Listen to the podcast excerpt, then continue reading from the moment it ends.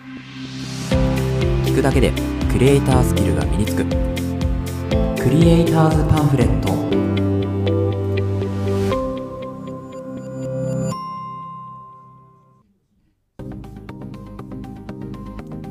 はい皆さんこんにちは。クリエイターズパンフレットのさくです。このラジオではクリエイターを目指すあなたを一歩前進させるコツや情報を毎日一つお届けするラジオとなっています。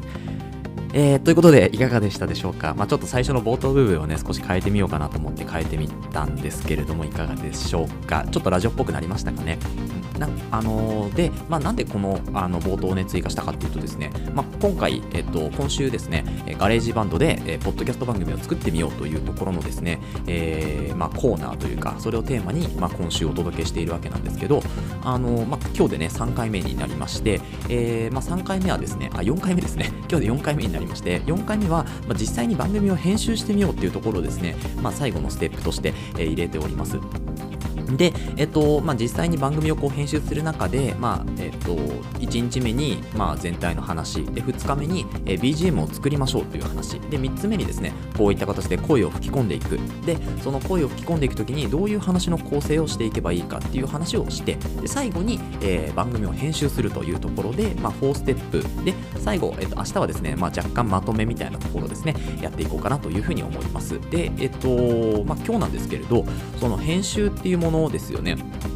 で、このあの音声、今ね、吹き込んでる音声っていうのは、まあ、BGM を作って、なおかつ、まあ、効果音をね、少しある程度、えっ、と、入れたような、えー、入れたようなというか、まあ、効果音をね、ダウンロードしてきて、あとは実際にもう使うだけっていうところで、えー、編集をしております。で、普段の私のラジオの編集っていうのは、まあ、本当に簡単で、BGM を、えー、最初に作ってやったやつを置いておいて、そこに、まあ、こうやってね、声を乗せていって、まあ、それでもあのー、ポッドキャストの方に配信してしまうんですけど、まあ、今回はね、ちょっとこう、最初の冒頭のね、えー、ラジオっぽい、こう、なんていうんですか、オープニングみたいなのを作ってみて、で、えっと、そこからですね、えっと、まあ、クローズドのところまでに、いくつかね、効果音を少し入れていこうかなというふうに思ってるんですよね。えっと、まあ、効果音って言っても、まあ、皆さんに、えっと、こういうね、効果音を後から入れれるんだよっていうのを今回は出すだけで、まあ、実際の私のラジオには、えー、多分ね、これ以降登場してこないような音なんですけど、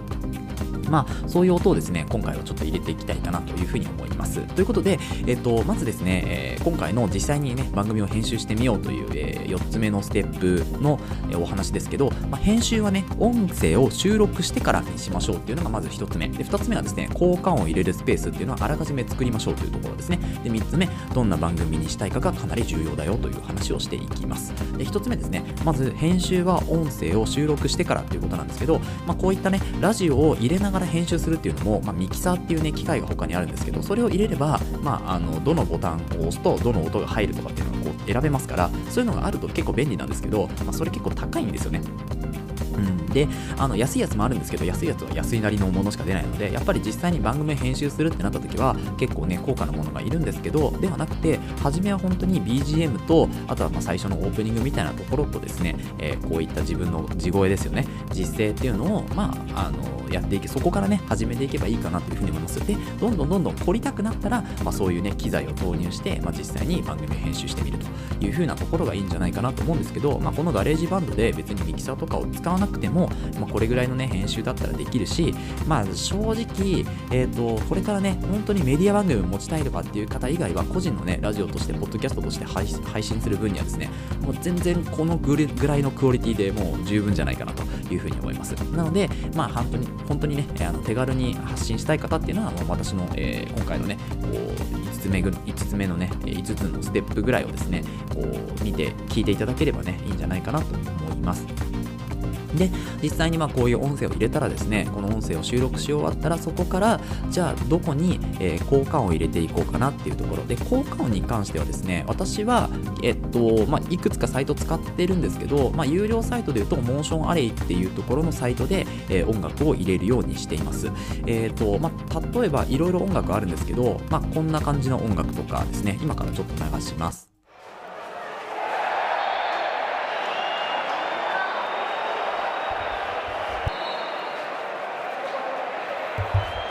はい、えー、ということで、まあ、こんな感じの音楽とかですね、あとはもう一つはですね、えー、こんな感じの音楽。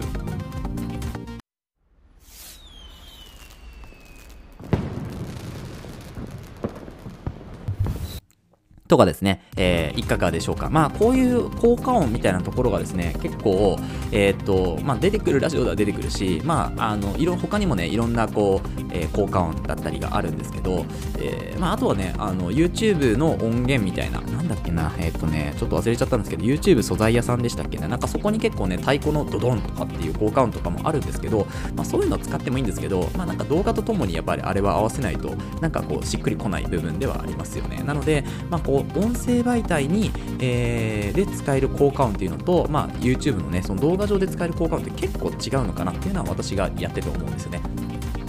なので、まあ、そんな感じで、あのー、編集が全部終わってから、まあ、実際にね、こう交換を入れるスペースっていうのは今みたいにあらかじめ空白の部分を作っておくと、まあ、そこに当てはめるだけで楽なんですよね。でもしそれができないとなると、音声を一回切り取っていかなきゃいけないんですよね。まあ、それがちょっとめんどくさいので、私の場合は実際にこう空白の時間を設けて、そこに音楽をこう当てはめていくようなね、形をとっております。はい。なので、あのー、まあ、ちょっとこう、どういう風にね、交換を当てはめたりとか、あと、えっと、BGM をね、入れ込んだりとかすればいいのかなっていう方はですね、まあ、実際に、あの音のね、えー、ない時間、喋りのない時間っていうのを空白で作るっていうのが一番楽かなというふうに思います。はい。ということで、まあ、最後ですね、えー、どんな番組にしたいかっていうのはすごく重要なんですよね。で、えっと、この、まあ、コンセプトって言いますけど、まあ、これはやっぱりどんなことをやるにもすごく必要で、まあ、例えば SNS のね、アカウントを伸ばすには、えー、してもですね、やっぱりコンセプトっていうのがしっかり固まっていないとなかなか伸びにくいというところがあります。で、あの、コンセプトを固めないで自分のこう、まあ、人生的なね、ストーリー的なのを発信しようってなると、やっぱりどうしても駆け上がっていかなきゃいけないんですよね。うん、ゆっくりゆっくり地道に行っているだけではやっぱりなかなか難しい。1年とか、まあ、短期半年とかの短期スパンでドンとね駆け上がっていく。そういうなんかシンデレラストーリーみたいなのがあればですね、まあ、ドンとね、えー、まあ、フォロワーさんだったり、まあ、仲間だったりが増えていくんですけどやっぱりこう地道に地道にコツコツやっていきたいっていう場合はやっぱりコンセプトっていうのを最初に固めてですねそのコンセプトに沿ってやっていくっていうのが、まあ、一番こう個人メディアとしては、ま成功しやすいのかなっていうふうに思うんですよね。で私の場合は、まクリエイターじゃない人とかこれからクリエイターを目指したい人とかっていう人に向けて、えー、まあ、そういうね、ほんと初心者とか、まあ、これからまだ始めようとしている人ぐらいの方に、まあ、どういうソフトがあって、どういう機材があって、どういうサイトがあって、でこういうサイトをうまく使っていきましょうっていうのをですね、まあ、こう全面的に、えー、お伝えするラジオに、えー、しております。なので、まあ、ツールとかサイトとか、あとはまあクリエイターのマインドみたいなところですね、まあ、そういうのをこうお伝えしているわけですよね。だからまあそのこうコンセプトをもとに、えー、今回は、ポッドキャストをね、自分で作ってみましょうというところを、えーまあ、ベースとして、ね、お話をしております。なので、あのまあ、例えばこれが、えーまあ、美容系の、ね、お話でもいいですし、あとは、えーとまあ、筋トレみたいな、ね、体作りの話でもいいし、まあ、以前ね、私は、ね、こう体作りじゃないけど、その体の、ね、管理を自分でしていきましょうみたいな発信をしてたんですけど、そうそういうのでもいいし、あと全然違う、そのデザイナーとかね、あと動画、本当動画クリエイターの話とか、構図の話とかって、そういうのも私が聞きたいんですよ。だけど、なかなかね、そういうこうクリエイター目線で話をしてくれる人っていうのは、なかなか日本に、ね、いなくてですね、ちょっとあの探しております。いい人がいたらですね、コメントとかでぜひ教えていただきたいんですけど、まあ、あの、えっ、ー、と、岡祐介さんとか、あとはですね、まあ、ボイシーだと、えっ、ー、と、えーと、誰でしたっけ？名前がちょっと出てこないんですよね。なんですけど、まあ、クリエイターの方何人かいらっしゃるんですけど、まあ、本当はね、こう、YouTube とかで今ね、ウッシーさんとか、あのあとは、高澤圭介さんとかね、こうそなんとかこう音声配信に、ね、入ってきていただけると、すごく僕としてはありがたいかなというふうに思うんですけど、まあ、ちょっとね、それは、あのなかなかね、難しいのかなと思いますから、まあ、ちょっと気長にね、待っているような形なんですけど、まあ、クリエイターがやっぱりこうやって声でね、えー、誰かに何かを伝えていく、ものを伝えていくとかっていうのもすごく大事だなと思うんですよね。っていうのも、やっぱり動画って結構時間取られたりとか、目を取られたりとか、なんかながら聞きっていうのもできないんですよね。で、あの、まあ、YouTube の方でも、YouTuber の方でも、まあ、動画見ないで別に YouTube 流し聞きしてればいいんですけど、まあ、例えば自分のその、なんか、なんでしょうね、携帯いじりながらじゃないけど、なんか調べ事をしながら、例えば料理を作りながら、料理の画面を見ながら、だけど、えー、音はね、えー、そのポッドキャストから聞こえてくるみたいな、そういうこう活用法っていうのも結構ね、時短になったりもするので、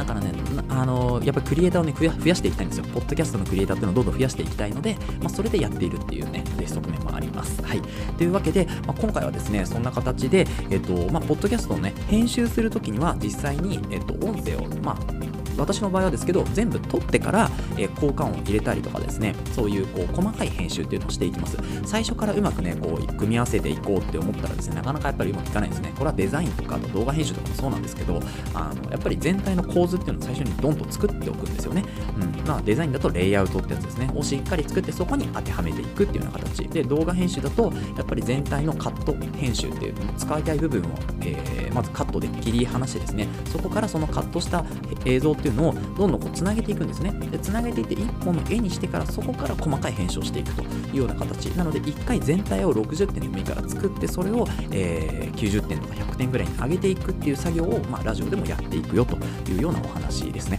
はい、えー、というわけで今日はこの辺りにしましょうかね。はい、えー、この放送ではクリエイターになるために必要なこと、